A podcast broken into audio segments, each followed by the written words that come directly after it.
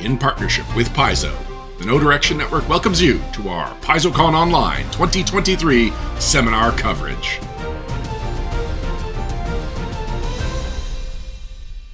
Hello, everybody. Uh, welcome to PaizoCon twenty twenty-three, right here on the internet. Uh, I'm Eric Mona. I am the publisher and chief creative officer at Paizo, and allow me to be the first to welcome you to this year's PaizoCon. PaizoCon is an annual tradition that we've been doing for more than a decade. This year, it is online only, and what a great opportunity to welcome so many new uh, Pathfinder players. Players who have come to Paizo uh, since the beginning of the year. We've had tens of thousands of new players check out the system, and now we want to truly welcome you to the Paizo community by inviting you to take part in a weekend of gaming, panels, live chats, A M As, all kinds of stuff we've got planned from today all the way through the end of the weekend. We've got a whole crew of people to talk to you about it this year. It's not just me. We got all kinds of developers and designers and folks to come and talk specifically about the stuff they're working on uh, just here in the keynote, but then, of course, throughout the whole weekend. So let me break it down a little bit. We got lots of different ways to participate in PaizoCon this year. We, of course, have the streaming schedule. You're watching it right now. All weekend long, all day long, we've got presentations from Paizo's creative staff, some of our business partners, virtual tabletops, all kinds of stuff going on to give you that con experience of being at a panel discussion. We have Q and A's. We got a whole host of different uh, activities uh, planned on our Twitch stream. That is official Paizo uh, on twitch dot t v. Uh, check out uh, streams going on the entire weekend.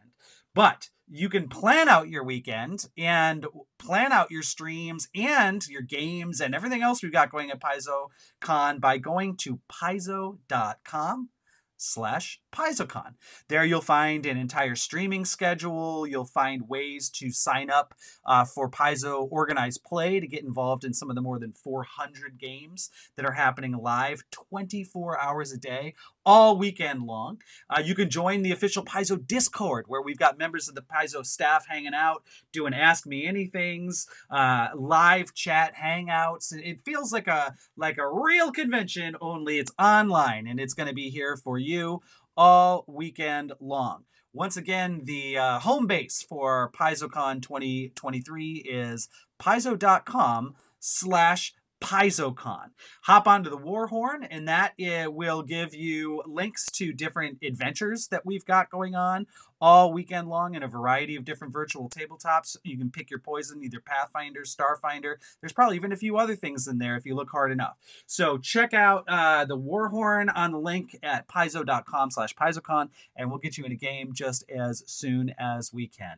You know, with so many new people coming to Paizo and Pathfinder in Starfinder over the last year, it's really important to understand that it's more than just a game. It's more than just a company. It is a community of like-minded players, gamers, and friends. And this is a great opportunity to get to know some of those folks, uh, either by watching and participating in chats during the streams, hopping onto our Discord, uh, joining in on an A M A, meeting other Pathfinder, Paizo, and Starfinder fans, and really just kind of coming on board. We're so thrilled to have you. Uh, and uh, for longtime veterans, you're going to find lots of fun stuff as well. We have packed our streaming schedule, and in fact, even this keynote, with a whole bunch of product reveals, new looks at covers, things that we haven't talked about, things that we've hinted at. This is a big news weekend. So if you're really into our games and want to learn the latest developments for Pathfinder and Starfinder and Paizo itself, you have come to the right place, and we welcome you warmly.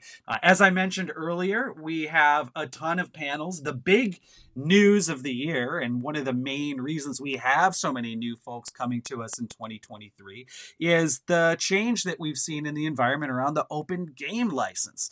Uh, that has caused us to band together with fifteen hundred other publishers to work on something called the O R C License, the Open R P G Creative License. And this is the license that we will be publishing Pathfinder and Starfinder on going forward, starting in the future.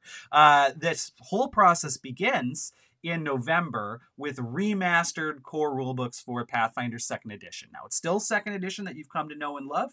We're not fiddling with the action economy or any of the underlying rules, but we are giving it a new coat of paint to focus more on the Pathfinder elements than some of the legacy elements that we inherited from using the open game license uh, back when we spun off uh, from our friends uh, at the Dungeons and Dragons land. So uh, it is a new time for Pathfinder. It is a great time to get involved. The O R C license is just wrapped up uh, uh, uh, one of the final rounds of commentary, and we hope to have it completely done by the end of the month. And then our first big Pathfinder remaster hardcovers are coming in November with Pathfinder Player Core and Pathfinder G M Core. We've already talked about these on previous streams a few weeks ago, but here at PaizoCon, during this panel, in just a few minutes, we will be revealing the final color art by Wayne Reynolds of the Pathfinder Player Core and the Pathfinder G M Core. Now,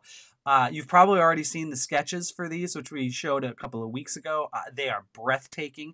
We're even doing special sketch editions for our hobby retail partners, so you can get a copy of their new rulebooks with the sketch cover if, if you're really into Wayne's pencils. But if you want to see Wayne's fully painted uh, art, uh, Uh, that is going to happen in just a few minutes when I welcome Logan Bonner to talk about the Pathfinder Remaster project. It is breathtaking. Uh, that's the word I'm going to use for those covers. I've been working together with Wayne Reynolds for more than twenty years, and I think these are some of the finest painted pieces I've ever seen from him, and I am so excited that, to get you a chance to look at them as well. So coming up in just a few minutes, we're going to have Logan Bonner, Pathfinder's lead designer, take you through the remaster project and a few of our other upcoming releases. Uh, and he will be joined by teammates Luis Loza and James Case, who will be talking about other releases in our rulebook line, like the exciting Rage of Elements book that comes out at Gen Con in just a few weeks. Uh, the newly announced Howl of the Wild hardcover. There's all kinds of information about that we're eager to share. And Luis will also take us deeper into the Lost Omens campaign setting line uh, that really kind of peels the curtain back on Golarion, the setting of the Pathfinder role-playing game. We've got exciting uh, looks inside our upcoming dwarf book of High Helm. We've got uh, Linda Zayas-Palmer and our long-term creative director James Jacobs coming to join us here during the keynote to talk about Pathfinder adventures that are coming up. We've got uh, Thurston Hillman is going to be coming uh, with Jenny Jarzabski, members of our vaunted Starfinder staff, to talk about the future of Starfinder and some really exciting plans that we have for the Starfinder game.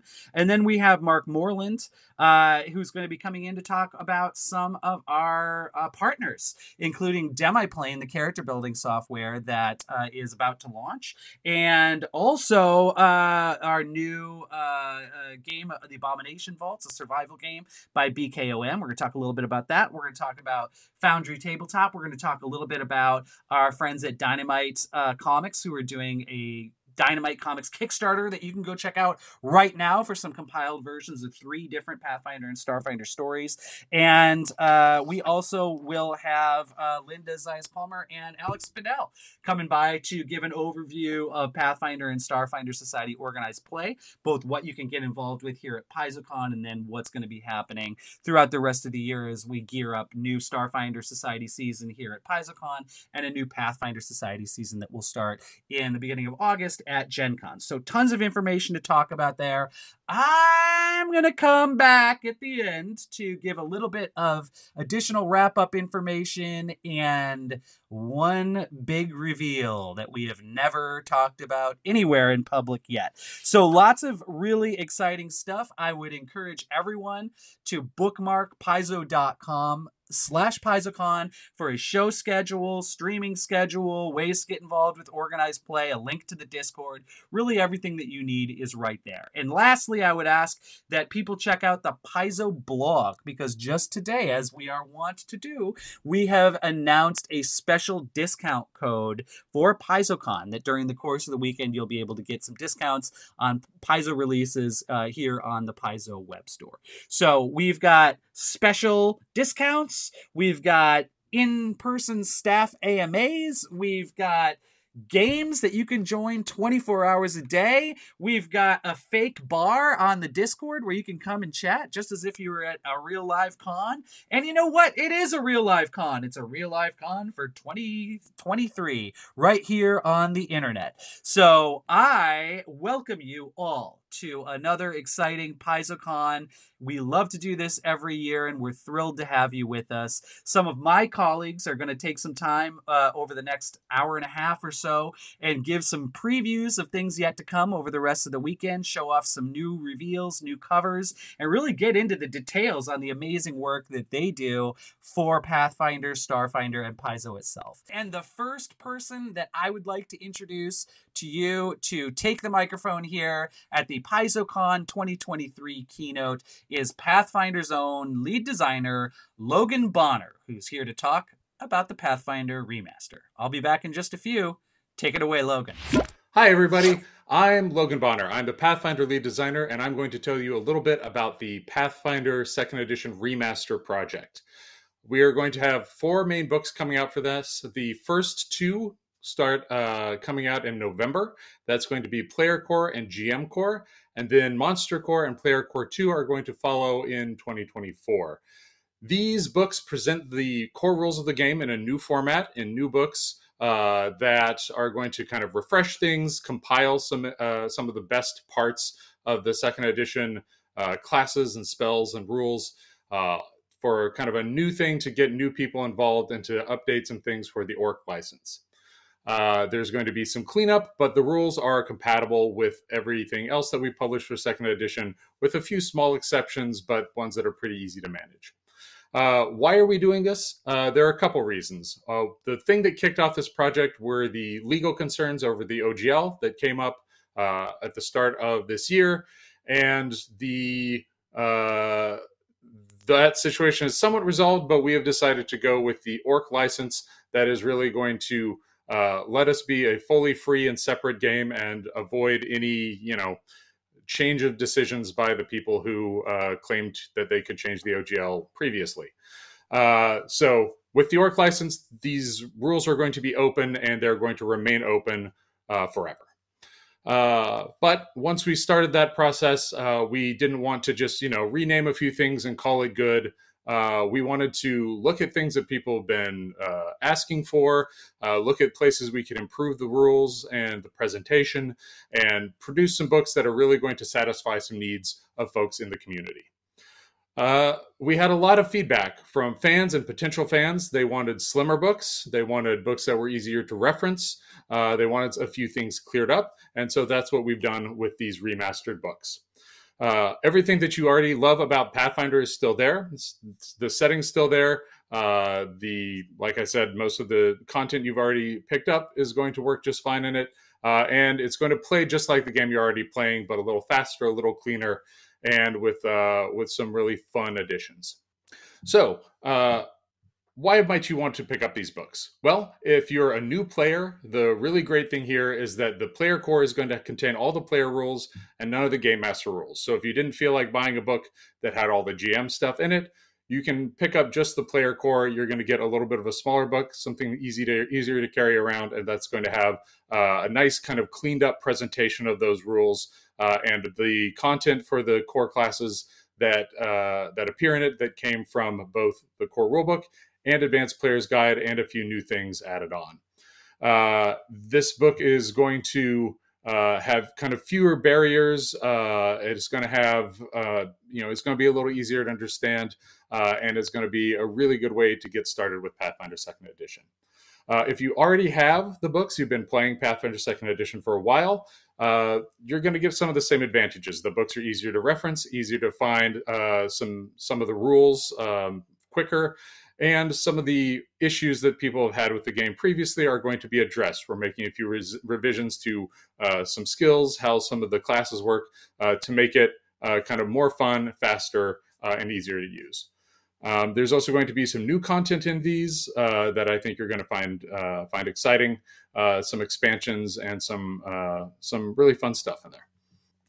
Uh, and a lot of the changes we're making are to kind of allow you more flexibility, allow you more creativity in how you make your characters, how you play your characters. As far as what goes in the books, uh, first I'm going to uh, show you the final covers for these books by Wayne Reynolds. Our sketches have been available for a while, but here is the final book, uh, the final book cover for Player Core. Uh, you can see there some of our iconic characters uh, taking on a diabolic dragon. And, uh, you know, you can place your bets on whether you think they're going to make it through this fight or not, because that seems like a pretty tough monster. Uh, but that's the kind of adventures that you can get into in Pathfinder Second Edition. Uh, for the content of the book, it's going to have all the ancestries that originally appeared in the core rulebook. That's dwarf, elf, gnome, goblin, halfling, and human. Plus it has the new classics, the Leshy and the Orc. The Leshy originally appeared in Lost Omens Character Guide and the Orc in Advanced Player's Guide.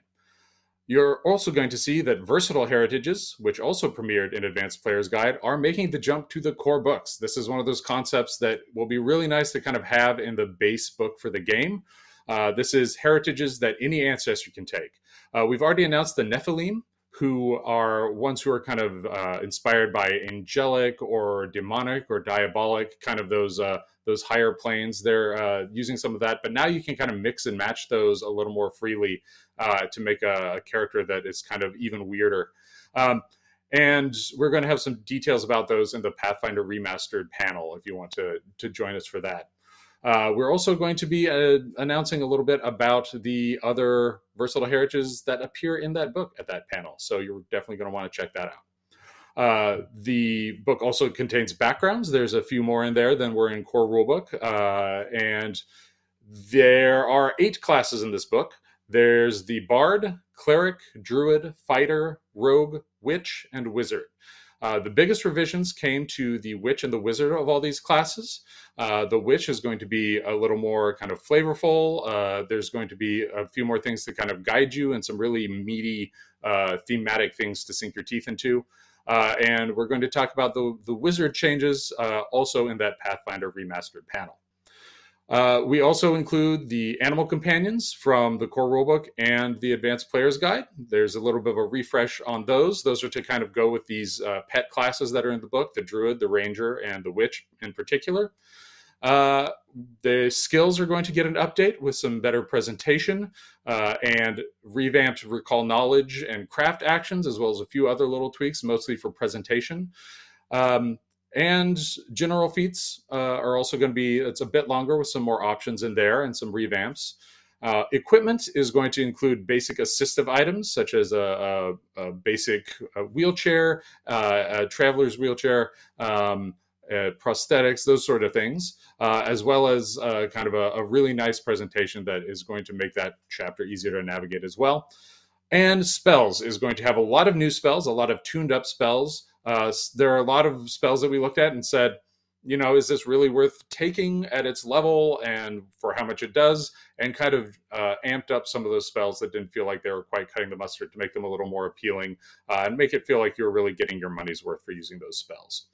Uh, Playing the Game is the final chapter of the book, and that has also been revised drastically to be easier to reference. I think you're going to find it much easier to find the rules you need uh, in that new Playing the Game chapter.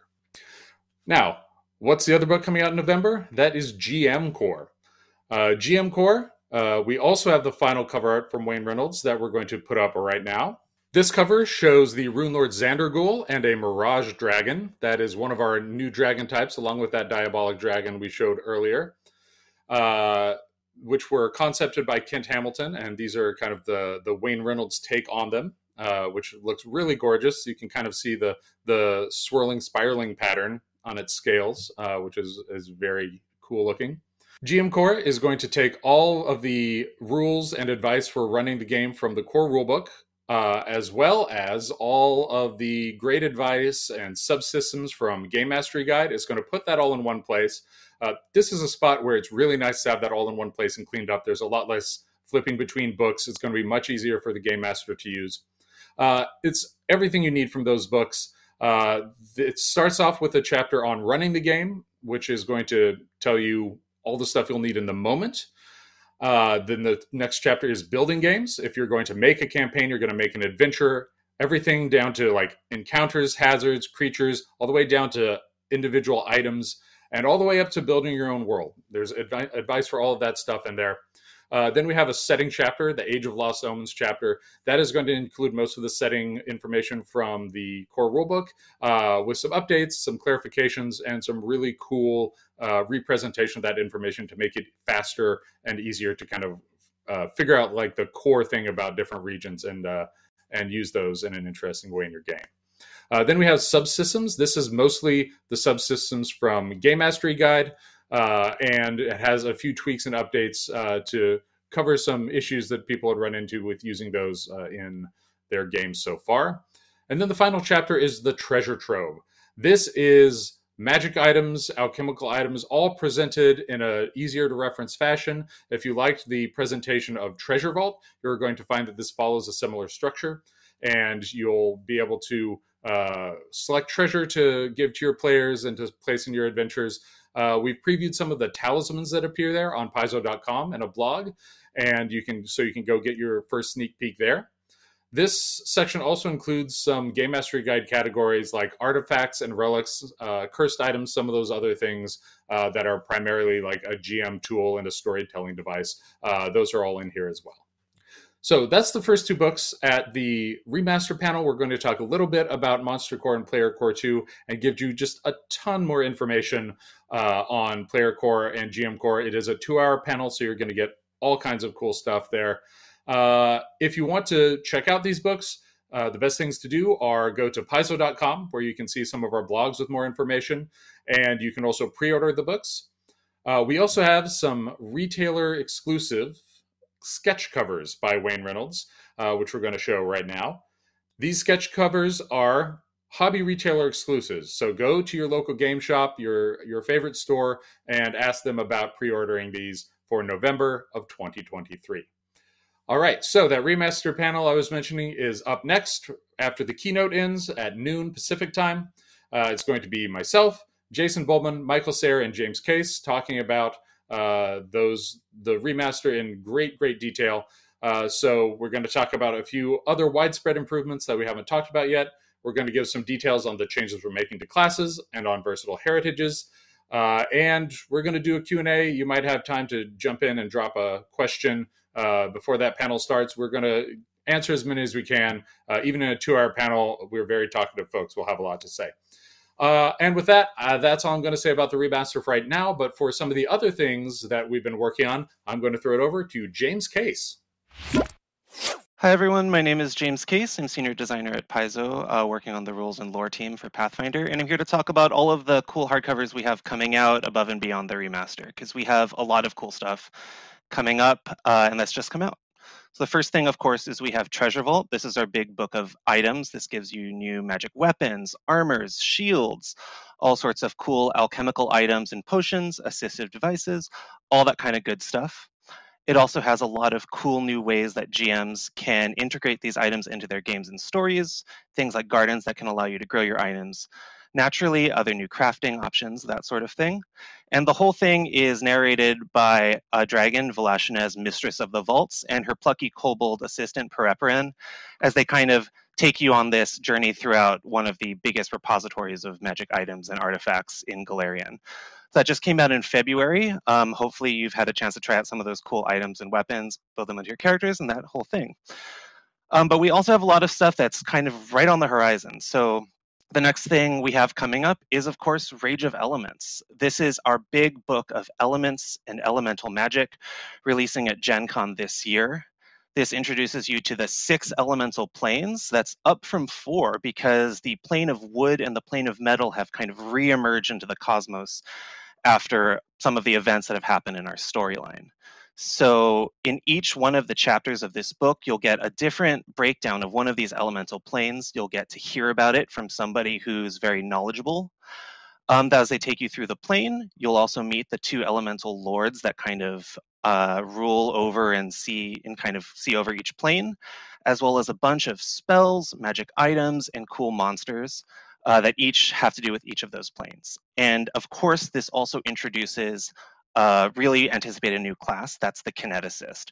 So the Kineticist is your character that can wield the elements freely. They pull them out through this inner gate inside of them, and they can shape fire or, or bend the winds around them or evoke earth and metal kind of as much as they want. Um, we had a playtest for this class back in fall of last year. And thanks to everybody's data and feedback, uh, we've kind of taken this, we've refined it. Um, we've given them a bunch of ways that they can use the elements and kind of bring that fantasy really to the table.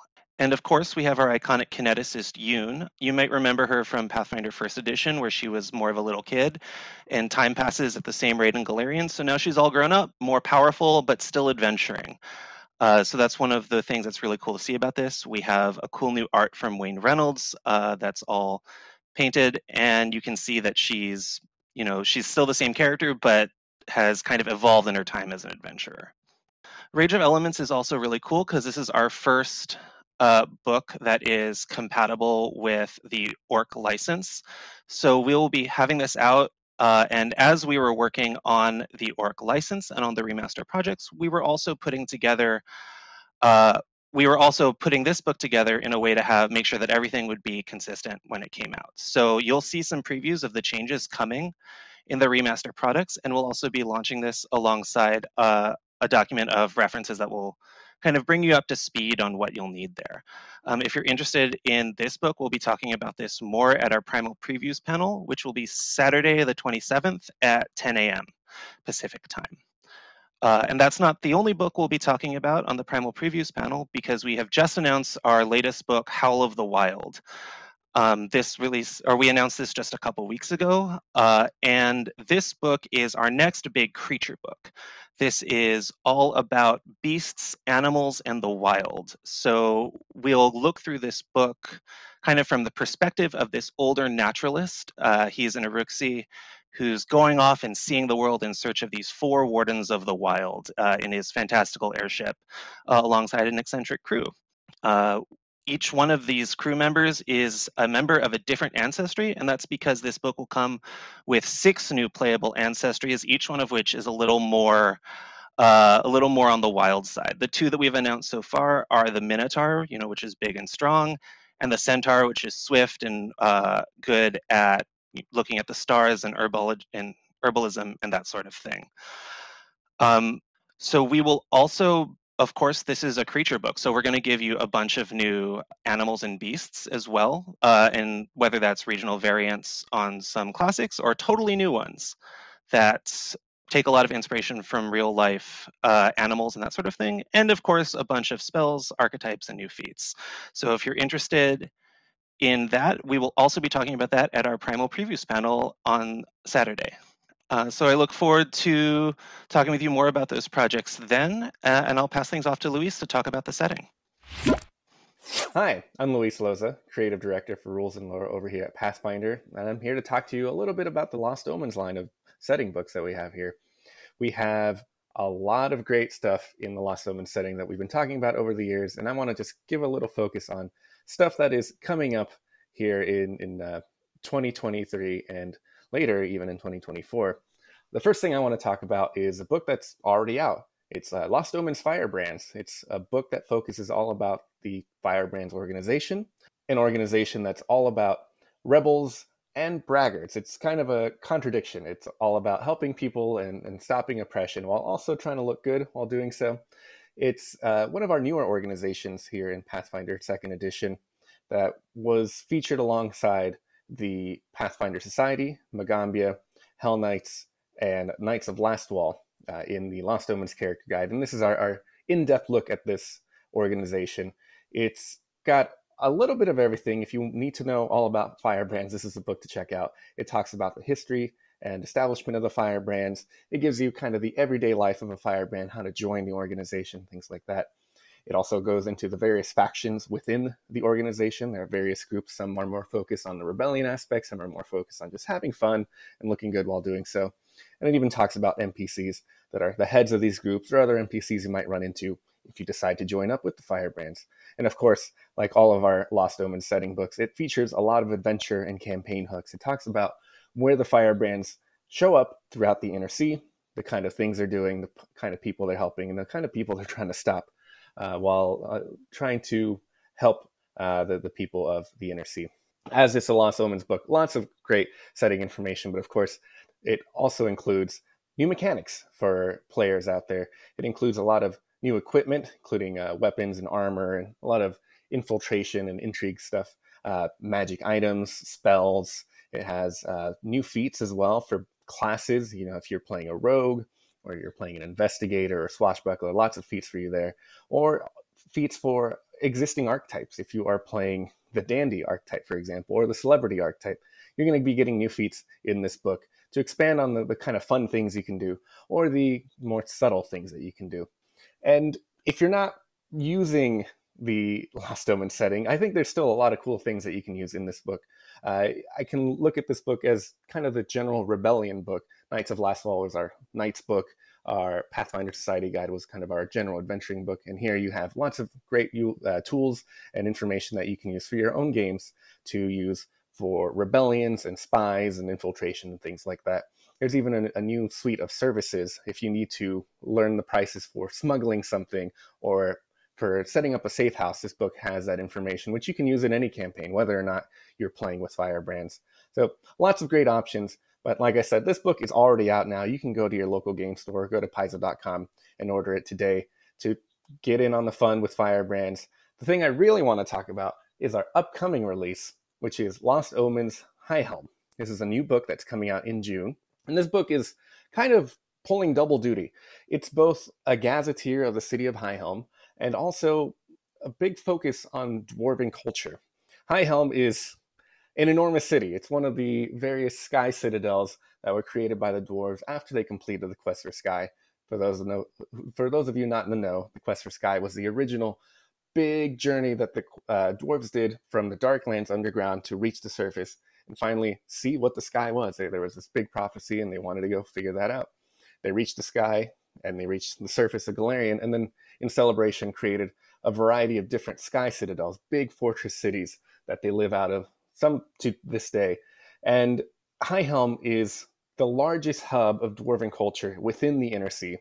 Among the ten sky citadels, it's the one that's still most populated, most prominent, most well-known. And for those of you who are interested, we will be revealing every single sky citadel that's been inhabited by the dwarves or created by the dwarves. We've mentioned a couple over the years, but this book goes, at the very least, lists what all ten of them are. So you get a chance to use that for ideas and adventures in your own games. But like I said, High Helm is a big hub of dwarven culture, and it's also a nexus for trade and diplomacy within the Shining Kingdoms region of the Inner Sea. There's lots of uh, foreign trade, there's uh, foreign diplomats. Uh, it's both a dwarven, uh, dwarven cultural center and also a connection to the rest of the world. Uh, it's not just an isolated place. You can find a variety of different people. You can find elves, you can find humans, halflings, you can even find orcs and goblins living up on High Helm. It's very, very cosmopolitan, a very interesting city. What's particularly interesting about the city is how fantastical it is. It's a city that's been built into the inside of a giant mountain called Emperor's Peak. And, you know, most traditional fantasy cities are just out there. They have walls and stuff. This is inside of a mountain, which is really a fun uh, opportunity to explore what makes the city really interesting. Uh, the main parts of the city are broken up into three major layers, the three major districts of the city, and then an extra region known as the Depths. So the topmost layer is King's Crown, which is the seat of government and wealth. King's Heart is in the middle, and it's the industrial and religious center of the city. And down at the bottom, where you can access the ground and get out to the rest of the world, is Stonebreach. It's the home of artists, trade, and innovation. That's where you'll find a lot of the non-dwarven population. And scattered among the mountain and beneath the layers of the city and the mountain itself are the depths, which just is the general broad term for all the additional tunnels and caverns and other parts of the city that are built into the ground, in the underground and into the mountain. And it also connects to the Darklands. So if you want your adventures to go deeper, even still beneath Golarion into more dangers, you can use High Helm as a great hub to start these adventures and then go down as you desire. So the High Helm book itself features a map of each of these layers, as well as a poster map that you can pull out and use for your campaigns that shows each of the, the four maps together. So you can have a, a really good reference for your uh, adventures, such as, you know, maybe the Sky King's Tomb, which I think uh, we'll be talking about in a little bit. Each part of the city itself includes a detailed gazetteer, and that has, you know, your general locations, your adventure hooks, important N P Cs, and each of those three main layers also features new rules options connected to that particular part of the city. For example, each of these layers comes with a new background, which is available to anyone, but then there are things like new weapons, which are made by a specific N P C in King's Crown that you can only find there, or a new spell that was developed by the workers in King's Heart. Or if you want, you can go get a tattoo from a tattoo artist in Stonebreach, and that's one of the new magical tattoos featured in this book. Lots of fun options there. The book also, in addition to being a gazetteer to High Helm itself, looks at the broader Five Kings Mountains regions and discusses High Helm's role in the regional politics, and gives you a little bit of information as to the various other locations throughout the region. So you get to learn about uh, the monsters that live there, learn about the people that live there, different cities, different other uh, mountains and stuff, and just, you know, use that as a general uh, idea for starting your own campaigns or expanding on your High Helm campaigns if you prefer. A big thing with these regional politics is, like I said, High Helm's importance within the politics. High Helm is the cultural center of it, and it's also kind of the political center uh, of the region. A lot of gatherings happening here, a lot of government uh, action happening within High Helm. And the biggest thing that's going on right now is part of the broader story of what's happening with the Inner Sea and high, how High Helm is connected to it. Uh, a couple years back in the setting, the people of High Helm discovered an enormous cache of adamantine that they decided to use for themselves to protect themselves from the looming threat of Tar-Baphon, the Whispering Tyrant. There are undead armies out there, and that's dangerous. Let's figure out a way to protect ourselves, said the people of, of High Helm. So they created this new alloy where they combined uh, adamantine and a couple of other things, very secret special recipe that only they know, to create something called Keepstone, which is both really resilient and uh, defensive, defends well against magic attacks, which is really helpful when there's a lich looking to knock on your door at any day. And the current ongoing thing at High Helm is this big project called Torag's Shield, which is essentially just a giant shutter that they can place around the entire mountain in hopes of protecting it and defending the, the area in case Tar-Baphon does come a, knock, come a knocking. So the ongoing Torag Shield project is kind of really influencing the, the state of High Helm at the moment. And you'll get a chance to learn all about that and what it means for the city, the various districts, the people, and the region as a whole. In addition to the whole gazetteer about the city I mentioned, this is also a book about culture. Uh, you'll get to learn about the various clans that live within the city. There are twelve major clans that each focus on different skills or trade, some of which are focused on farming, another on smithing, some focus on the chronicling of history and dwarven lore. You get to learn about joining these clans, how you can change clans. If you, you were born into one, you can maybe join a different one, or what happens when you become exiled from a clan. Uh, there's also a bunch of different smaller clans. There, there are more than just twelve clans for all dwarves altogether, but these are the twelve main clans featured in High Helm, and we want to provide this information for folks to use as a foundation to detail other clans in other dwarven settlements, or maybe even use it to, to you know, detail their own brand new clans for their home game. Uh, in addition to clans, the other important thing we want to talk about is clan daggers. We've made a real strong effort to make sure the Pathfinder dwarves have very specific identity, and the clan dagger is one of those specific things that we've added to them. Every dwarven character begins with a, a clan dagger. That's the thing that you're born with, and you'll get to learn about gaining your clan dagger, the importance of a clan dagger, the rituals related to the birth and empowerment of a clan dagger, all of that is detailed here in this book. And you'll also get to learn, hey, what if I don't have a clan dagger? Where, where do I get that from? We, we go into a lot of detail about clan daggers just because we wanted to make sure they were an important part of the setting, an important thing for dwarves in the Lost Omen setting. In addition to all that, you'll be learning about the government of High Helm, the various criminal activities of High Helm, different industries and trade. Uh, you'll learn slang. You'll learn how dwarves measure time. How do you measure time when you're underground and there's no light, there's no sun to work with? All of that information is detailed here. And you'll even learn about some of the animals and plants that grow within the city, the, you know, the vermin that people have to deal with, the interesting plants that people pick to create potions and things like that. A lot of that information is get, gets uh, detailed in this book as well. Big part of dwarven culture is the dwarven pantheon. Uh, there are ten dwarven gods. They're all one big family headed by Torag, you know, main god of the forge and creation. Very important god. You've learned about him in other books like uh, Gods and Magic, and it's even mentioned in the core rulebook. And we've also talked about uh, Droskar, one of the other gods of the, the dwarven pantheon, but there's eight other gods that we've mentioned in the dwarven pantheon and haven't really had a chance to detail before. And this is really a chance for us to dig in and talk about these, these various gods in the dwarven pantheon. You get to learn about the pantheon as a whole, and then you get to learn specifically about Angrad, Bolka, Drangvit, Fulgrit, Grundanar, Kols, uh, Magrim, and Trude, all of the other eight remaining gods. We also talk about other aspects of dwarven religion and faith.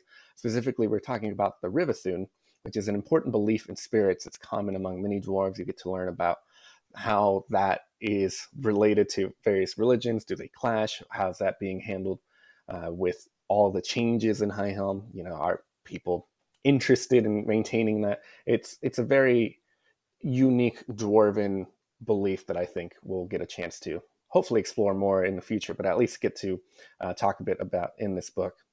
In addition to all that, of course, we have rules options. You know, we, we want players to come to High Helm and then have fun toys to play with. In addition to the, the ones I mentioned earlier that are specific to the three different layers, there are a bunch of general options. Some are dwarf focus, uh, such as new ancestry feats or uh, new heritage. Others are available to anyone that's in High Helm. There's new animal companions. There's something called an Ogdenar, which is kind of a mule that you can ride. Uh, there's a draft lizard, which is another mount that you can ride, and a riding goat. Plenty of mounts for animal companions. There's new magical armaments, weapons and armor. There's new relics and artifacts. Uh, we detail this keepstone, so if you want to use that material for your weapons and armor, you, you can go ahead and do so. And there's a brand new archetype, uh, the Stalwart Defender. Uh, the Stalwart Defender is all about being tough and resilient. They can buckle down to make themselves tougher, and eventually with their with enough feats, they can do things like gain resistances to damage. They can recover hit points while they're in their kind of buckle down stance, where they can even stomp to create areas of difficult or greater difficult terrain around them to knock down their foes. Uh, the Stalwart Defender is normally just kind of a dwarven archetype, but if you visit High Helm, you get to learn the techniques of the Stalwart Defender and take that archetype for yourself, regardless of what uh, ancestor you are. There's a lot more uh, in High Helm, but you know we'll, we'll save that for a later time. The book is out next month in June, so go ahead and pre-order it today. And beyond High Helm, we're looking at uh, Lost Omens in twenty twenty-four, where we continue with the Tianxia World Guide and Tianxia Character Guide. With those books, we're going to be turning the globe to look at the people and places of Tianxia on the other side of the world. We don't really have time to talk about it right now, but if you want to learn more about these books, make sure to check out our Secrets of Golarion panel on Saturday at noon Pacific. We'll be take, talking a little bit more in depth about Firebrands, High Helm, and of course, these Tianxia books. And we'll also have a lot of cool art to show off from all of them. You can also ask us anything you want to know about the Lost Omen setting, and we'll share whatever secrets we know about the world, except for maybe that whole thing with Eridan. I think that one's staying locked up. That's all I have for you right now. I want to say thanks for all the love and support that the Lost Omens line has been receiving over the years. We couldn't do this without the fans. We hope that you're excited for what we have in store for the future of Lost Omens, and I'll see you at the Secrets of Golarion panel. Hope you have a great PaizoCon. Hi, I'm Linda Zayas-Palmer. I'm the development manager for the narrative team at Paizo. Hey, and I'm James Jacobs. I'm the narrative creative director for Pathfinder at Paizo. We are so excited to be sharing with you today some highlights from what's coming up on Pathfinder Adventures. If you want to see more detail about anything that we are talking about, please check out the panel on Saturday at one p.m. Pacific for more on Pathfinder Adventures. To follow up on what Luis was just saying about High Helm, the Sky King's Tomb Adventure Path is premiering this August. It's going to be an adventure for level one through ten P Cs, where the P Cs begin right in High Helm. If you're playing this adventure, you're going to be working closely with the Dwarven clan that's dedicated to studying and preserving history for all. In the course of their adventures, the P Cs are going to help uncover a mysterious major piece of history. Investigating it and stopping others from exploiting the discovery, though, is going to draw the P Cs deeper and deeper into the Darklands, exploring new features of its eclectic settlements and its dangers. This A P will be a great fit for dwarves and have a lot of dwarven themes, but it's not just for dwarves. There will be ways for P Cs of any background to get involved in the story. What's coming up next after Sky King's Tomb, James? Well, we're going to do some time travel uh, and talk a little bit about what's happening before Sky King's Tomb. Uh, we're currently uh, in the middle of the Stolen Fate Adventure Path, uh, which is a high-level adventure path for characters of eleventh level to twentieth level. Uh, first volume is called The Choosing, followed up by The Destiny War, and then ending just before Sky, Tomb, Sky King's Tomb starts with uh, The Worst of All Possible Worlds. And this is an adventure path where you're trying to defend destiny itself. There's these villains out there who are trying to hardwire the future into something that is to their liking, and they're bad guys, so you don't want them to be able to choose what fate has in store for reality. Uh, that adventure path ends with some really kind of over-the-top you know, hints about what we're doing in the future, and uh, at the same point has just some really over, just, it, you, you'll have to check it out when it comes out, because there's some stuff we do in that final volume that is some of the most high, I guess, high fantasy, outrageous things we've done in a while. Um, after that, we do go on to Sky King's Tomb, and once Sky King's Tomb, Sky King's Tomb wraps up, we're moving on to uh, an adventure path called Season of Ghosts. Season of Ghosts is a four-part adventure path that starts at first level, will take characters all the way to twelfth level, and it's set entirely in the nation of Shenmin in Tianxia. It's an adventure path that's got a lot of horror themes, and it's sort of organized into the four seasons of the year. The entire adventure path takes place over the course of an entire year. First adventure is the summer that never was, and your player characters awaken in a their hometown and find it's been somehow cursed, and there's bad things going on, ghosts and monsters and, and worse. Second adventure is called Let the Leaves Fall. Uh, continues your party's uh, investigations into the nature of this curse that's affecting your hometown of Willowshore. The third adventure uh, takes place in winter, and uh, that one is a adventure path where you're kind of working with everybody in town to kind of prepare for you know, the storms and food shortages and stuff like that, while at the same time following up on some of these clues that maybe allow you to escape this curse. And uh, uh, that one is called uh, No Breath to Cry. The last adventure is called uh, To Bloom Below the Web, and that one takes place during the spring, and it's sort of a adventure path where you're now high level, and you're now having to deal with some of the big, big meta region type stuff going on around Shenmin, and, and how to integrate uh, Willowshore into the, the surrounding uh, political scene. So that whole adventure path uh, will run from October through to January of next year. And at about the same time, we're going to be releasing a standalone adventure called Rusthenge. Uh, we It's been a while since we've done a, a proper like first level uh, standalone adventure. Uh, this one starts at first level. It's set in the island of Chatakov, which is sort of northwest, west of Barissia. It's in the western reaches of New Thassalon, and we wanted to set a first level adventure in a truly Pathfinder kind of setting with a lot of um, lore that we, it would serve not only for player characters to jump into the game and, and learn the game from first level, but also to learn the setting as well. And it's also a case of, traditionally, we've had Thassalon and uh, the Rune Lords and all of that be fodder for really, really high-level content. With Rusthenge, we're exploring what's it like to be a low-level character in a region where there's now active Ru- uh, Rune Lords doing their thing. And that one will be out uh, near the uh, uh, fourth quarter, uh, around, I think, October. I'm not sure off the top of my head when that one's coming out. That's Rusthenge. And uh, that's pretty much what we're going to be talking about for uh, our uh, adventure seminar. You'll also, if you have any questions about things, we'll we'll try to set aside some time at the end of that uh, seminar to answer questions for people as well. Anything else I missed, Linda? Or uh, I don't think so. Well, I mean, there there are some other things, but people are going to have to stay tuned for that. Yeah, there's some stuff coming. It's pretty exciting. I'm personally really excited to hear people's reaction to it. Now we'd like to turn things over to Mark Merlin and John File, who have some news about what's going on with partners and the community. Hi, Finders. I'm Mark Moreland. I am Paizo's Director of Brand Strategy. I'm John Morgantini. I am Paizo's uh, Community Manager and Social Media Manager.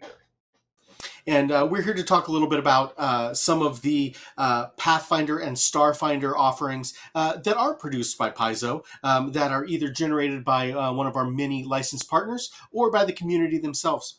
We've got some big news on the licensing front this week. Uh, the Pathfinder Nexus character creator open beta started this week. So as of right now, you can go to pathfinder nexus dot com and give a spin of the uh, premium character creator that they've put together uh, there uh, by our friends at, at Demiplane. Uh, so be sure to check that out.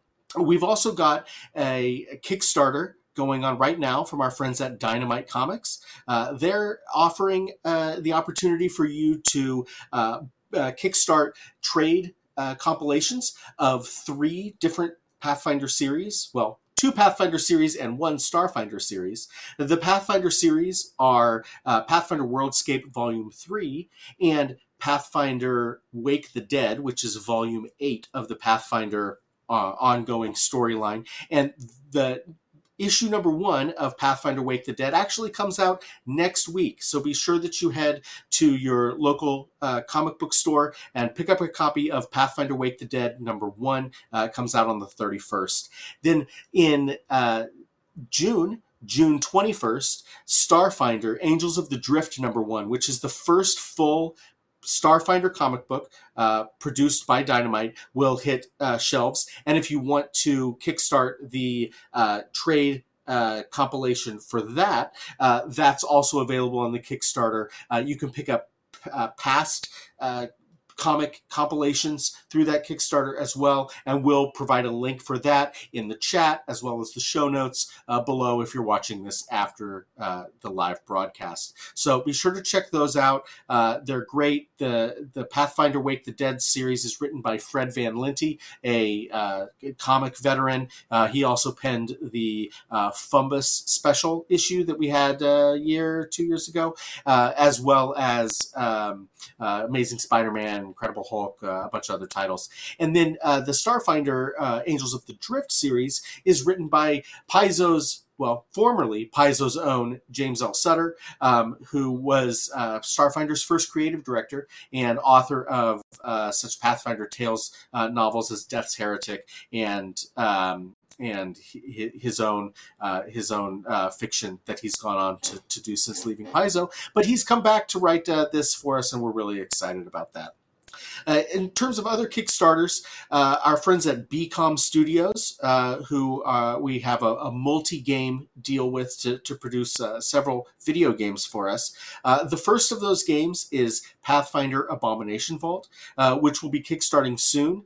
Uh, that uh, we're recording this ahead of time, so sorry to, to burst the uh, appearance of this being live. It's not. Uh, PaizoCon for me in the past is actually a week in the future. Uh, we don't yet know the specific date that that Kickstarter is going to go live. Uh, it may actually be live now, and if it is, then oops.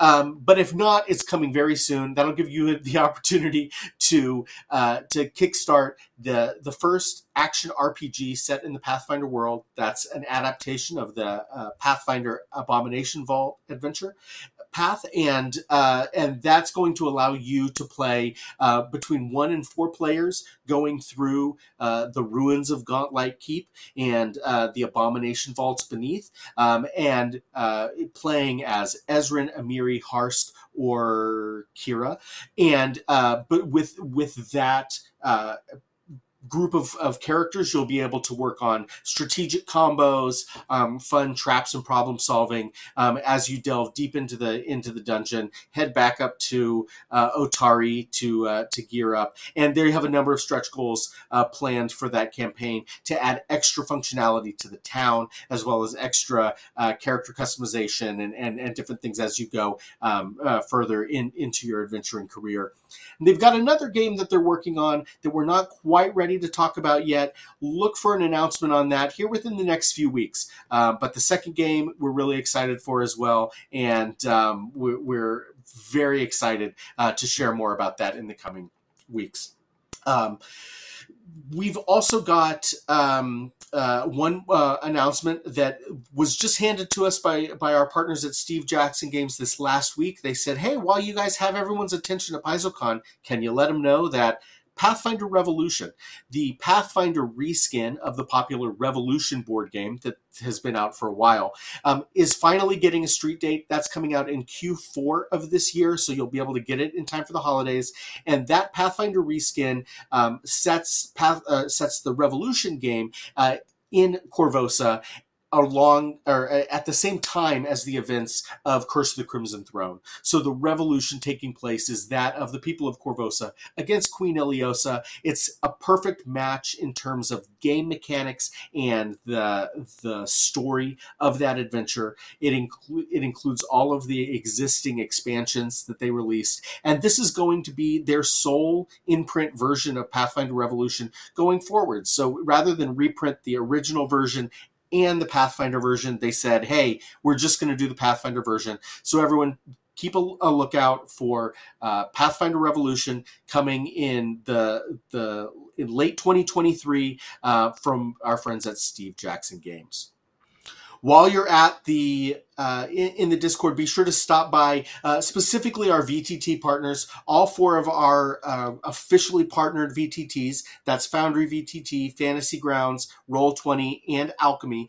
All have their own sections there. They're running all their own programming. Uh, those are the tables around which people are playing games at PaizoCon twenty twenty-three. Normally, we'd have a full ballroom at a hotel here in Seattle where people can play. It's totally virtual this year. That means that no matter where you are in the world, what time zone you're in, what your familiarity is with virtual tabletops, there's an option for you, and it's a great opportunity for you to try out the different options that are out there with experienced game masters who are running uh, not only Pathfinder Society and Starfinder Society content, but other games as well. So be sure to check those out. Look in on those um, those V T T partners. They're huge uh, assets to the community, to us at Paizo, to gaming as a whole. Uh, for better or worse, gaming takes place on computers these days, and uh, we're leaning fully into that, and they are incredible partners that we couldn't be happier uh, to support and to get support from. So be sure to check those out. And on that note, I will uh, hand it off to John to talk a little bit more about some of that community efforts um, that we have going on here at the show. Great. Thanks, Mark. Um, as Mark said, I am the community manager, which means that I am sort of the, the face and voice of Paizo when it comes to content creators and what they are trying to accomplish. If you're here this weekend and you want to learn more about our setting, our I P, Golarion, how you can get involved, there are a couple of different ways. We have the forums. If you go to paizo dot com and you have an account there, you are free to post on the forums. You'll find hundreds of daily posts about everything from how do I achieve this mechanically to what do you think about me adding in this creature, or what if I change this adventure path in this certain way. Basically anything you can think of that you want to talk about, someone else will want to talk about it with you on our forums. If you are a YouTuber or someone who wants to have visual displays of things, we have our community use policy. Anything that's been in the blogs, uh, and we have a large section uh, on the website that you can go check out. It's a variety of artwork and other things that you're able to use so that you can make your YouTube videos discussing Pathfinder, and you don't have to worry about us breaking down your door for any reason. The compatibility license. If you want to write your own things and you want to have your own setting, if you have your own setting and you really want to use the Pathfinder two system because you like the way the mechanics work, you like the character customization options, you can use our compatibility license. Info about that is also on the website. Or if you want to to spread your creative talent into Golarion itself. We have Pathfinder and Starfinder Infinite. There's a whole website for it. We've partnered with One Bookshelf, and you are able to use our I P, our setting, our rules, and make up what uh, adventures or items or creatures. There's dozens of things to look at. They're actually running a sale right now. You can look up the PaizoCon twenty-three Mega Bundle, and there's going to be lots of stuff for you there. Uh, anything you might be interested in. It's a really fun place to just kind of check out and see what other creatives are doing and kind of just get a vibe for the whole thing. If you have a library or a group who might be interested in teaching people how to play T T R P Gs who have not done it before or might be just dipping their toe in, I have a program where I donate to groups and libraries. Feel free to reach out to me. My email is community at paizo dot com. Let's start up a discussion. Tell me about your group. I want to know everything. I want to know what they're interested in. I want to know experience level, all of that kind of stuff, so I can tailor a, a specific greeting package for you that will let me uh, help you teach others about T T R P Gs and get yourself involved in this crazy thing that we're all here this weekend to celebrate. Um, with that, I think uh, Thurston and Jenny are up next to maybe talk about some some Starfinder stuff, because that sounds yeah, like a lot of fun. I think so. There's uh, there's lots of exciting stuff on the on the horizon. Is it called a horizon when you're in space? I don't know. Event Something horizon, like that. Maybe. Uh, I'm sure Thirsty and uh, and Jenny have the answer for that, and so we will kick it to them. Thank you all for your time. Enjoy PaizoCon twenty twenty-three, and we'll see you around. Wow! Wow! That last panel, can you can you believe what we just saw? By the way, everybody, I don't know what we just saw, but I'm sure the last presentation was great. Hi, my name is Thurston Hillman. I am the Managing Creative Director here for Starfinder, and with me today is my partner in crime.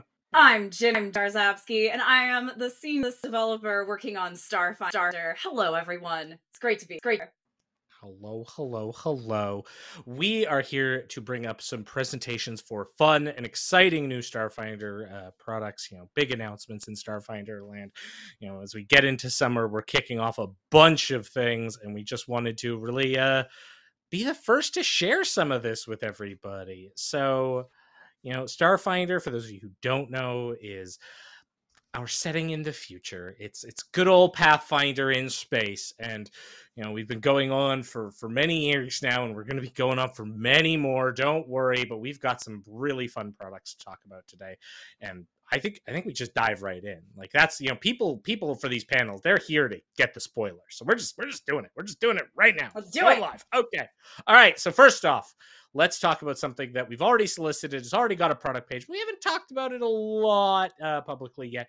That would be Starfinder Enhanced, our new one hundred ninety-two page Starfinder rulebook.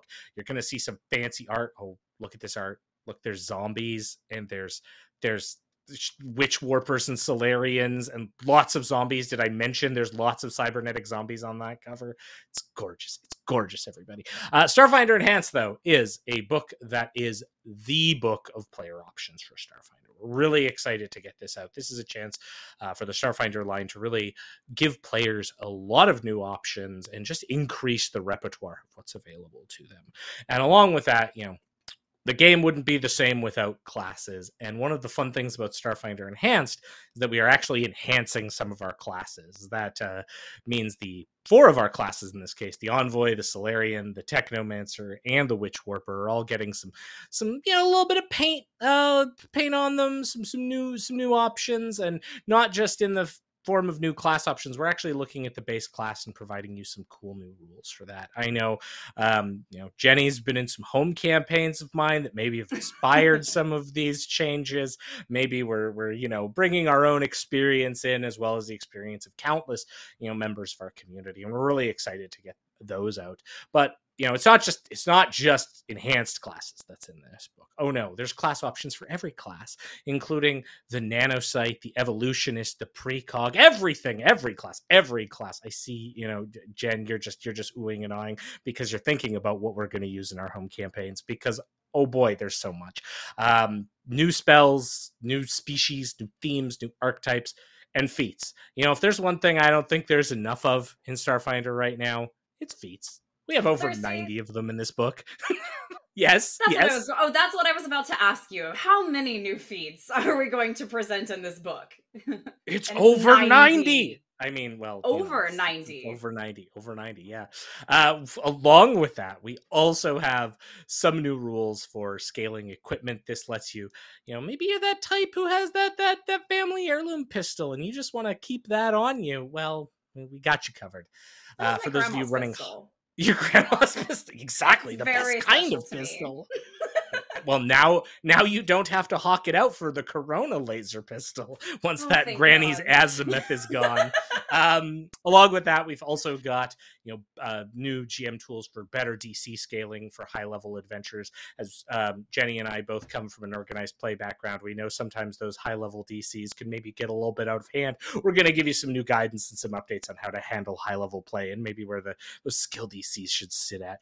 But finally, something I'm really, really excited about for this book, um resolve points, new uses for resolve points. I could go on about this forever, but you know the resolve points is a key aspect of Starfinder right now, and we're really going to be diving into different uses for all classes, not just you know oh hey this class lets you use some resolve points. No, we're getting some new uses out of them that are just going to be really engaging at the table, and I'm really excited to see. I think it's going to bring a new dimension to every Starfinder game, and I can't wait to see people sort of diving in and you know, taking their lives into their own hands when they maybe spend all those resolve points and don't have them to do important things like stay alive. You know, just just a little gambling in your R P G. Uh, uh. Um, we never roll dice in an R P G. What? Yeah, yeah. so so that's that is Starfinder Enhanced. Um, it is a book that I think everyone on the team is really looking forward to. I know. I cannot wait to have it for my home games. Oh, spoiler alert, I already can because I have the files because it's it's coming out in October, everybody. It's going to be great. But, you know, even though it's a, it's a fair ways off before we have that book, we are going to be going into some spoilers for it. Um, if you uh, if you pop back here on Sunday at uh, one p.m. Pacific, so two days from now, we're going to be having our Starfinder Nuts and Bolts panel where we're going to dive in. We're just going to dive all the way in to Starfinder Enhanced and start giving giving away the secrets. We've, you know, I've I've done some interviews, maybe mentioned a few things. We're gonna we're gonna go further beyond with this and give you all of the secrets for Starfinder Enhanced, or at least as many as they will legally allow me to give before I'm actually giving away the whole book. So please come back and check out uh, that panel again. That'll be Starfinder Nuts and Bolts, uh, one p.m. Pacific on Sunday. All right. I think I've I think I've blathered on a lot about f- cool books and cool content, but I think you know people are here for new news, something something maybe we yeah. haven't talked about before, new something you know that doesn't have a product page yet. Jenny, what do you what do you got yes. for us? Well, uh, we actually teased this just a little tiny bit last year at PaizoCon, but we have not formally announced it. So I am very pleased, beyond pleased, to announce to you that very soon we are going to be having a new hardcover adventure path called Mechageddon. Uh, it is a third to eighteenth level adventure using the mech rules presented in Tech Revolution. I know a lot of people love those mech rules, myself especially. Uh, I might have a little bit of a, of a bias about mechs. I love mechs.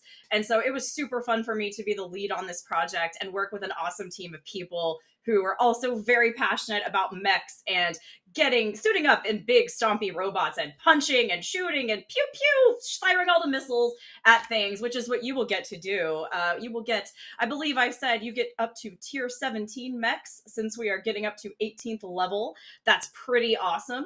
You'll be starting on Daimalco. For those who don't know, that is our planet of kaiju in Starfinder, uh, out there in near space.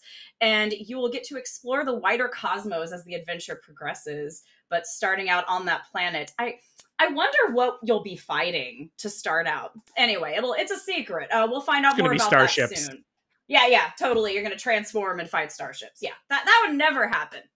Uh, so yeah, the big thing with uh, with Mechageddon is that you will get to confront a major threat in mechs at the end. Uh, no more spoilers about what that is for now, however, but you can learn more about this at our Secrets of the Pact Worlds panel, which is actually starting at three p.m. Pacific today. So you better be there, because I'll probably be dropping some more spoilers too until Thirsty tells me to stop. And more pretty art, because like, again, yes. Look at that cover art for Mickey. Oh my gosh, so good. So good. It's so good. I re- Oh, I remember there was uh, an art um, an art note I actually made during that process that was, please add more missiles. So just expect more just absolute amazing ridiculousness from the art we're going to spoil at this panel. Yeah, one thing I'm really excited about for Mechageddon is that, you know, we we often have a pretty loud and vocal community that wants more high-level content. So yes, get ready. You're going up to eighteenth level in this sucker. And, you know, that's with some big mechs, which means you're going to be fighting some some pretty high-level threats. Um, I'm I'm very excited. I know that I hadn't quite yet taken on my position when this was uh, underway, but I was just so excited, and the amount of passion that Jen and the freelancers have put into this project. Speaking of which, you know, our freelancers are great. We've had some excellent people working on these. We're going to be spoiling who exactly was involved in some of these projects at the respective panels, but really, we're just we're just excited to get this out there, and you know, we look forward to Mechageddon. That'll be coming out. Um, In in twenty twenty-four, it'll be following up after we release Starfinder Enhanced and the, the Shifted Scoured Stars adventure path. It'll be our first all original hardback adventure path, and it's gonna it's gonna shake things up a bit. And we're very excited for that. Uh, but uh, to sort of bring it all back home, I think you know the the, the two takeaways here are going to be: come check out our you know Secrets of the uh, the Pact Worlds later today, and then our uh, Nuts and Bolts panel on Sunday at you know one p.m. on Sunday, three p.m. today, both Pacific. And also, come check out our Secrets of the Pact Worlds panel later today, because maybe we have uh, one or two extra secrets in store. At least, you know, we like to tease things and maybe let you know what might be around the bend. So from both Jenny and I here on the Starfinder team, we're really excited for what's coming, and we cannot wait to uh, get these books out and have everyone out there consume them and play these games that bring us all together. But with that, we're going to hand things over to our good friends in Org Play, uh, Linda and Alex. Hello, everybody. Welcome to PaizoCon. We are so excited to share with you the latest updates with Organized Play. I am still Linda Zayas-Palmer, and here with me I have... Uh, yes, hi, I'm Alex Steidl. I'm our Organized Play coordinator here to talk about what's going on in Organized Play. So, Alex, what is Organized Play? Yes, the, the most important question we've got. So, uh, Paizo Organized Play is our Pathfinder and Starfinder Society campaigns. They are worldwide living campaigns, and what that means, we've got players all over the world in dozens of different countries. Um, they're living campaigns, so that means that the players' actions really affect the events of the campaign. We ask people to report back things like, did the bad guy survive? Were they captured? Were they defeated? Uh, did you make friends with certain N P Cs? And we take those, uh, Linda's team of developers takes those and uses those to further the storyline of the campaign. The other nice thing about our Organized Play campaigns is that they're designed to be for more casual play. You can come in and come out as you like. They're designed for sort of weekly play at game stores or play at conventions, so for people who don't have a regular gaming group or don't necessarily have the ability to commit to like a regular schedule of a campaign that happens weekly or bi-weekly or something like that. Our Organized Play programs kind of give you the chance to come in and come out as you have free time. You don't have to worry about missing too much of the story or key plot beats. You can just sort of play scenarios as you like. The other nice thing about these adventures is that we write them just like we write any of our adventure paths or our one-shots or any of other, our other adventures. So if you're ever looking for content to incorporate into an ongoing campaign or anything like that, they're a great way to pick up, run a one-shot for the evening, whether you're trying to just get into Pathfinder or you're just looking for some extra content for your campaign. They're a really great thing that you can incorporate into all of that. Um, and we've got tons of play going on at PaizoCon, plenty of different adventures that you can play uh, here. And Linda, because you work with the developers on kind of the storylines of what's going on, can you tell us a little bit about the adventures that we're launching here at PaizoCon that people can play for the very first time today? Yes, of course. We have on the Pathfinder Society side, Adventure four thirteen, Within the Prairies by Marlo Miller. This is an adventure set on the continent of Arcadia, which hasn't seen much screen time in our official products. The P Cs start off this adventure as the caretakers of one of the legendary Starguns. It's up to them to track down one of the few people who can repair this weapon, but they haven't escaped the notice of a dangerous villain. Will their mission end in more opportunities for Arcadian adventure, or will it end in disaster? It's all up to your P Cs. Then we've got Pathfinder Society Scenario four fourteen, Shattering Golden Chains by Matt Duvall. In this adventure, they, there's the, we see the return of the genie Safa, who is known for their talent for whimsically twisting the wishes of those who would attempt to exploit their power for personal gain. And now they have a favor to ask of their allies in the Pathfinder Society. Some help settling a bit of unfinished business with a uh, certain unsavory character. And uh, these adventures are going to be leading up uh, in a future months to the final confrontation with Aslan the Night Hag at the end of year four. We've also got some great content for you on the Starfinder Society side. This is the launch of our new Year of Fortune's Fall, which is coming right on the heels of last year's Year of Redemption Rise. Over the last few years, there have been some hints and clues about a mysterious criminal group that the Starfinder Society has just been calling the Organization. When the Organization escalates their operations, the Starfinder Society decides it's time to take the fight to them. But it's not easy tracking down a group that's so good at covering its tracks. Just who is uh, pulling the strings, shall we say, as you can see in the uh, the art for this season with the lovely puppet master thing going on. So good. Uh, will the Society prevail? Uh, you can learn more about the season as a whole at the Organized Play Panel later this weekend from Starfinder Society lead Jessica Catalan. But I've got a little more to say about the adventures themselves at PaizoCon. Uh, if you want to get started with the new meta plot, there is no better place to start than Starfinder Society Scenario six oh one, The Intro to the Year of Fortune's Fall by Mapia. This is a repeatable adventure that premieres the new season. Uh, tip for you, uh, Starfinder and Pathfinder agent staff there. If you are uh, invited to a totally peaceful function where nothing is going to go wrong, hold on to your hats, because uh, this museum gala is no exception. And uh, given that it's the intro to the Year of Fortune's Fall, which is all about this mysterious organization, uh, might guess who might be involved in the things that go wrong here. Uh, speaking up of chances to follow up on some things that we've had going on that are real interesting, we've got uh, Starfinder Society Scenario six oh two, Drift Scars by Aaron Roberts. One of the foundational pieces of the Starfinder canon is the Drift, a plane of existence that makes faster-than-light travel possible. Everything went haywire recently when the Drift broke in uh, the Drift Crisis. So this gives you a chance to explore more about what's changed in the Path Worlds and beyond.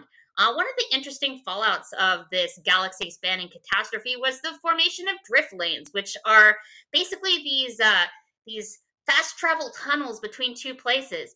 Um, but folks have been discovering some, and they're like, well, we know we're on one side. What's on the other side? Is it new? Is it interesting? Is it dangerous?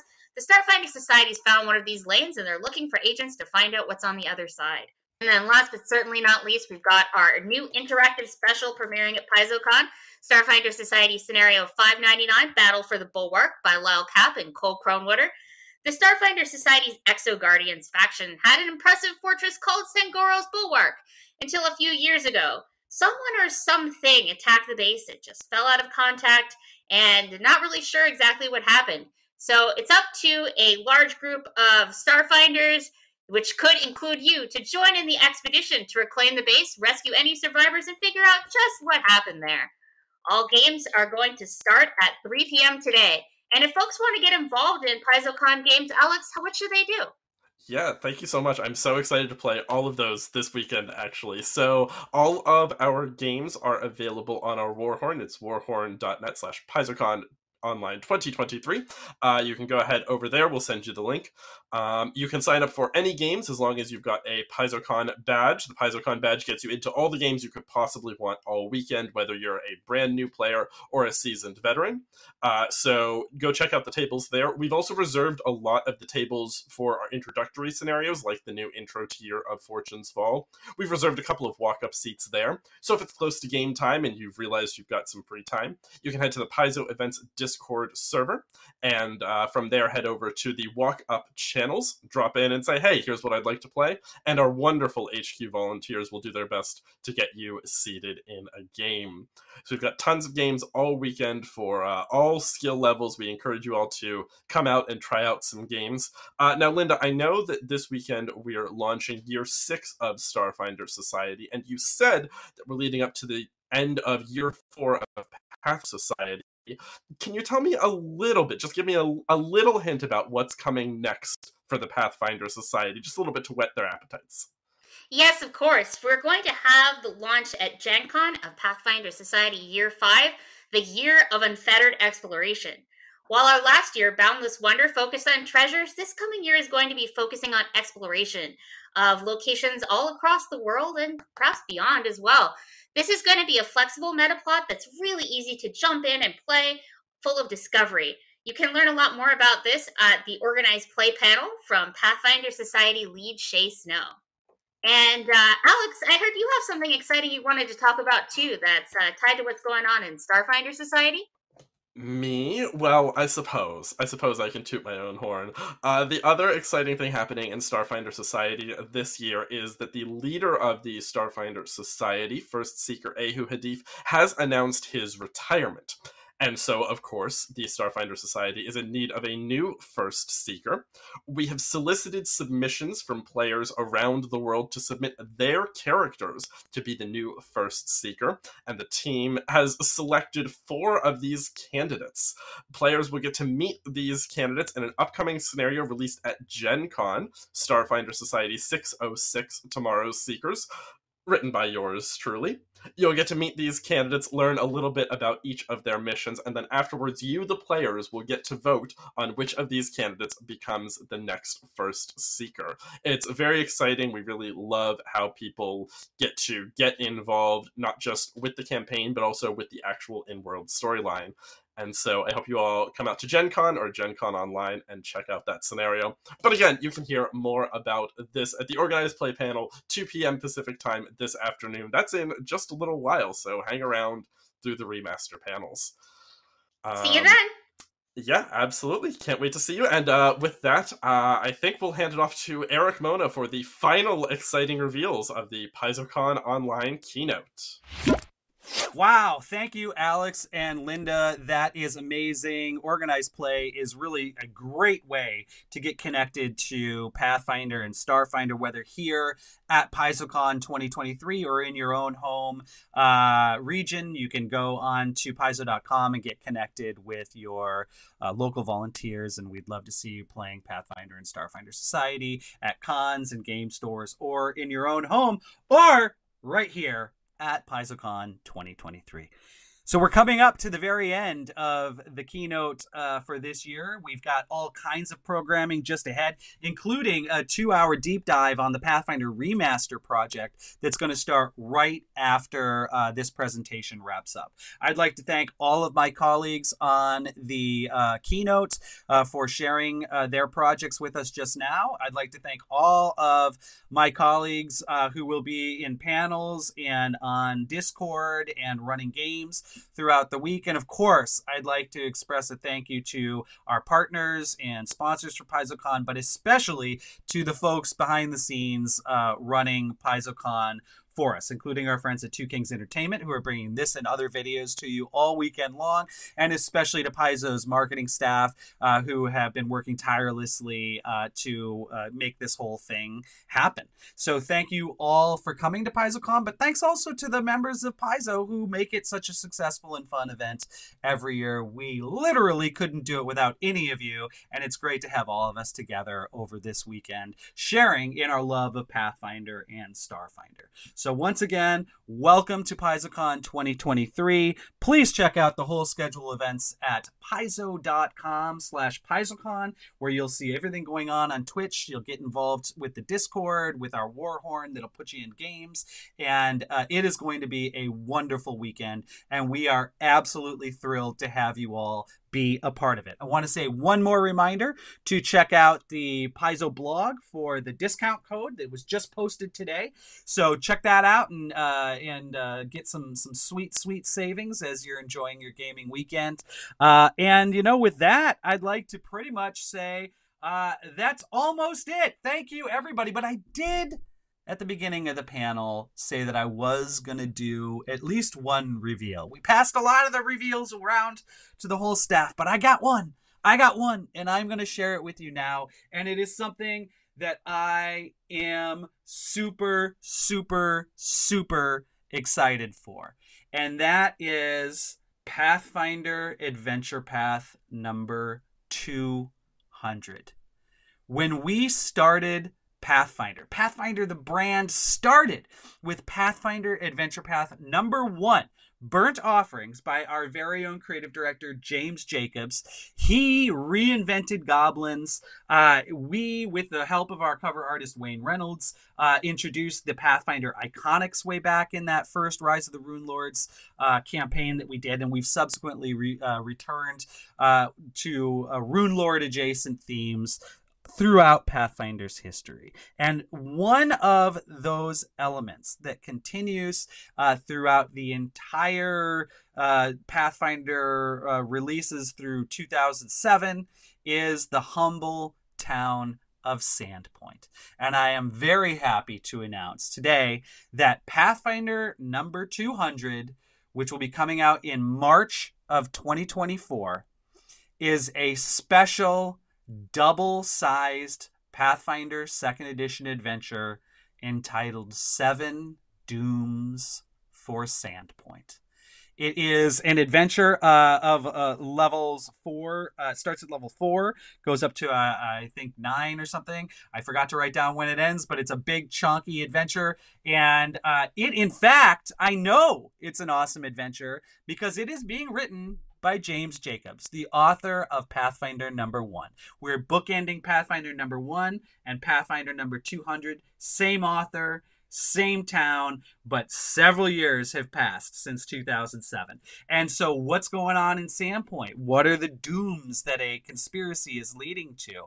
I know the answer to this, because this adventure is not only James's opportunity to return to the setting that he created back in two thousand seven and that we have subsequently revisited time and time again, but this is an adaptation of the original Paizo office campaign. The campaign that we started at Paizo before Pathfinder even came out. So in two thousand, like, late two thousand six, I think we started this campaign. It started as a playtest campaign for Pathfinder First Edition. We played for several years. Uh, it is the home of my beloved barbarian character, Ostog the Unslain. The, the campaign had a superstar player base, including Jason Bowman, uh, uh, our, our former managing editor, uh, F. Wesley Schneider, uh, Sean Reynolds was in there, um, just a ton of members of the Paizo staff, uh, James L. Sutter, uh, Christopher Paul Carey, uh, the, uh, a murderer's row of uh, first decade uh, Paizo employees uh, had their chance to explore a dangerous dungeon known as the Pit, just outside the town of Sandpoint. And James has uh, been working on, on a published version of this adventure almost ever since. And so I am thrilled to announce today, and, and we should have a cover showing up here uh, as I'm speaking, but I am thrilled to announce that in twenty fourteen, in March of twenty fourteen, Pathfinder Adventure Path, for a special double-sized issue that will be released in both softcover and a hardcover edition for folks who want to have uh, either. Um, that will be a one-shot, sort of standalone, double-sided celebration of two hundred volumes of Pathfinder Adventure Path. We've made it fifty volumes beyond what Dungeon Magazine, that it kind of grew out of, ever had over its entire life. That's monthly tireless work from everybody at Paizo, and we finally made it to two hundred. We are super thrilled, and we are excited to celebrate with a return to some of the elements that launched the Pathfinder brand in the first place. James and company will have much more to say about Seven Dooms for Sandpoint uh, tomorrow uh, on Saturday uh, at uh, one p.m. Uh, during the Pathfinder Adventure panel. So again, go to paizo.com slash paizocon and check out the entire panel of events. Make sure you go to that one if you're interested to hear about our latest new mega adventure. Um, but uh, otherwise, there's all kinds of cool programming. Paizo.com slash paizocon is your one-stop hub for everything you need to know about PaizoCon twenty twenty-three. But the most important thing I'd like you to know is that all of us at Paizo welcome you into our community and welcome you to what maybe your first PaizoCon or maybe just one of many. But either way, you're among family here. Uh, we are so happy to have you. Have a great time. Roll lots of twenties. Get some gaming in. Chat with our, our creators. Have a great time. We welcome you. We wish you well. We'll see you throughout the weekend, folks. Later. Thank